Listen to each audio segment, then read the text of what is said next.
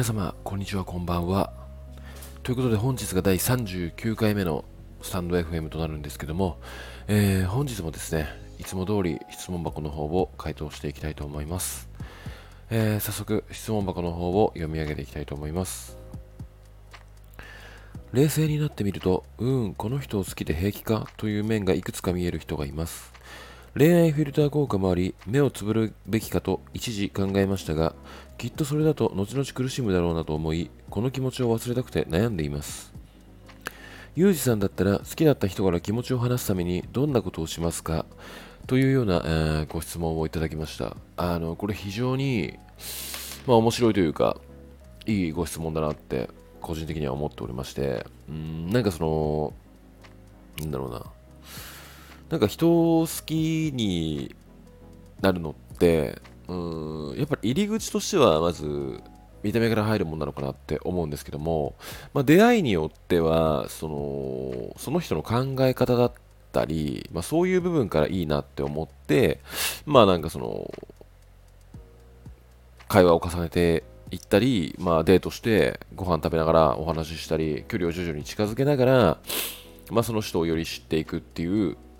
うん流れだと思うんですけども、うんまあ、なんかそのその中で、まあ、最初はちょっといい印象だったんだけど、まあ、ちょっとなんか、うん、話す内容ですとか、まあ、相手の態度とか、まあ、第三者に対する態度とか、なんかそういう部分を、うん、見たときにですね、うん、えなんかこの人大丈夫かみたいな。実はちょっとやばいんじゃないのかなっ、うん、思う時ってあると思うんですけども、やっぱりそのなんか出だしの、うん、好きな感情の方が大きいからこそ、うん、なんかこんな小さなことで手放しちゃっていいのかなってちょっと思っちゃう部分があるので、まあ、この方もおっしゃってる通り、まあ、目をつぶるべきかと一時考えましたがっていう思考に、うん、結構走りがちなんですよね。うんまあ、自分にも何度かま経験あるんですけども、こういうものは。で、まあなんかただその、まあきっとそれだと後々苦しむだろうと思い、この気持ちを忘れたくて悩んでいますっていうことは、うん、この中の、この方の中ではもう好きという感情よりも、うん今相手に抱く違和感の方が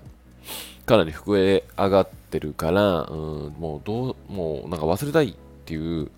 方向にもう完全にシフトしまっているというので、まあ、あの背中を押さずに、まあなんかその、なんだろうな、断ち切るっていう方向で、まあ、回答していきたいと思うんですけども、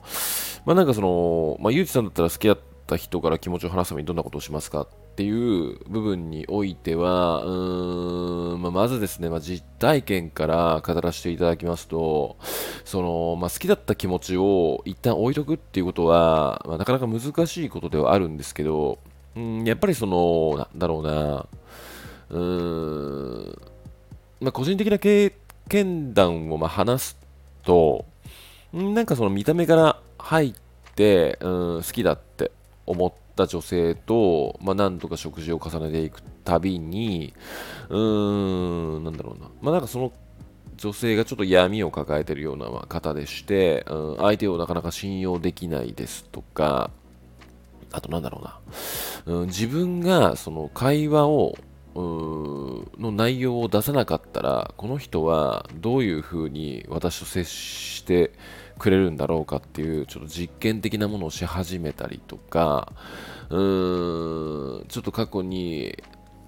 うんなんか包丁を持ち出しちゃうようなあ浮気をされちゃったりでそういうこともあっていろいろちょっと自分でうんなんつうの制御できないみたいな、まあ、そういう、まあ、女性が過去にいらっしゃったんですけども、まあ、やっぱりその自分の中でもその女性に対する最初の好きな感情をなかなか書き消すことができなくて、まあ、どうすればいいかっていうふうに悩んではいたんですけども結局はま恋愛ってまあ将来的な、まあ、結婚にもつながるだろうし、まあ、結婚につながらなかったとしてもまあ長い間一緒にうん、時間を共有していく関係性になるとは思ってはいるので、まあ、今ある好きな感情よりもやっぱりその将来性というかうんこの人と、まあ、何回か例えば10回デートを重ねるとしたら10回本当にうん悩みとかも抱えずに楽しめるんだろうか。その1回目の1回の最初の出だしのデートに価値を置くんではなくてその1回と、まあ、10回後の自分の気持ちっていうものを、まあ、すり合わせた時にうーん果たしてその10回目を終えた自分は幸せだったんだろうかっていう部分を、まあ、想像していくことが大切なのかなと思っていて。だからその、まあ、この方はちょっと目目をつぶるべきかみたいな感じで、ちょっとおっしゃってますけども、まあ、目をつぶっちゃ絶対ダメなんですよね、そういう部分は。まあ、そもそも、その好きな段階で、うん、違和感とか、そういうモヤモヤを感じてるものって、あの、付き合ったとしたら相当でかいものであるっていう風に自分の中で、うん、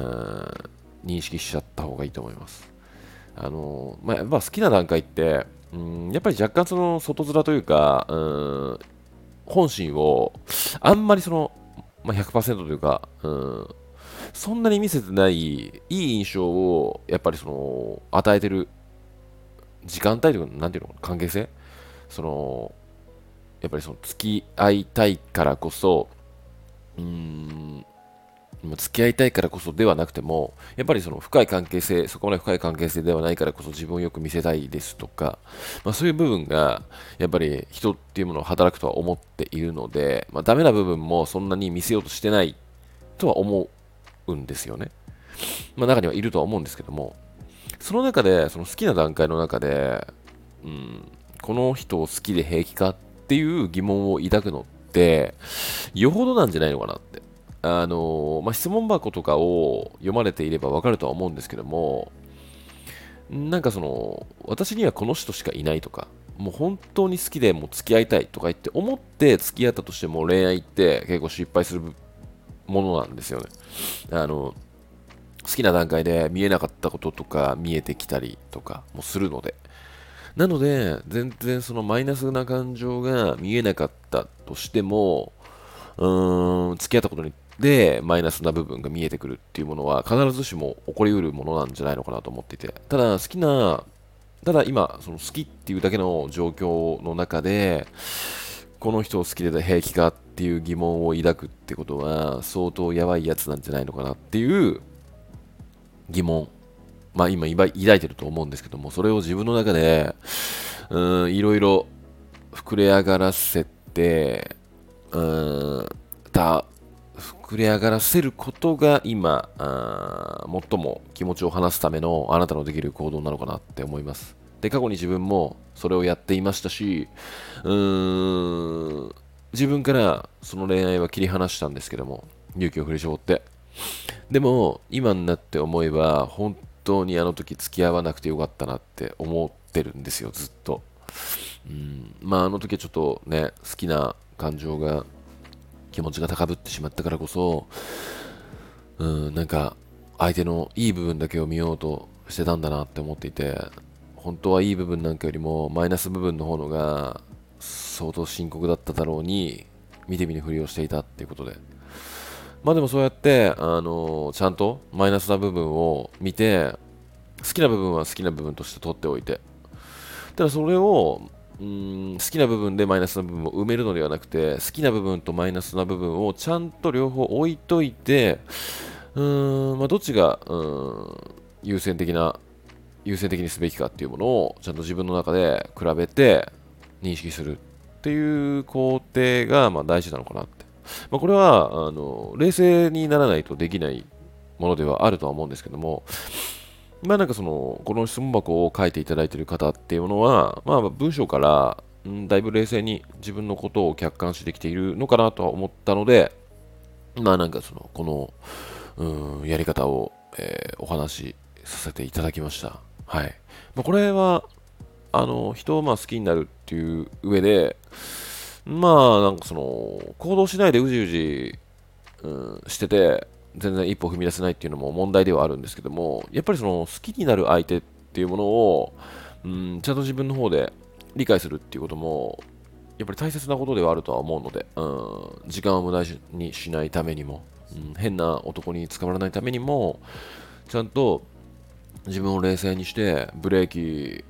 かけてしっかりと、うん、見定めていくっていうことは大切なことなんじゃないのかなってだからうん、この方はおそらく相手の、うん、デメリットな部分、ダメな部分がより深く今見えてるからこそ冷静になってると思うんですよね。冷めてると思うので。うん、なので、まあなんか、その目をつぶらない方がいいですよっていうような、えー回答をさせていただきました。はい。えーこの質問者の方に今少しでも、えー響いていただけたら嬉しいですね。はい。ということでね、あの猫ちゃんが、えー泣き始めてしまったということで、えーそろそろこの辺で今回は終わりにしたいと思います。えーそれではですね、え今夜もご視聴していただきましてありがとうございました。それではまた。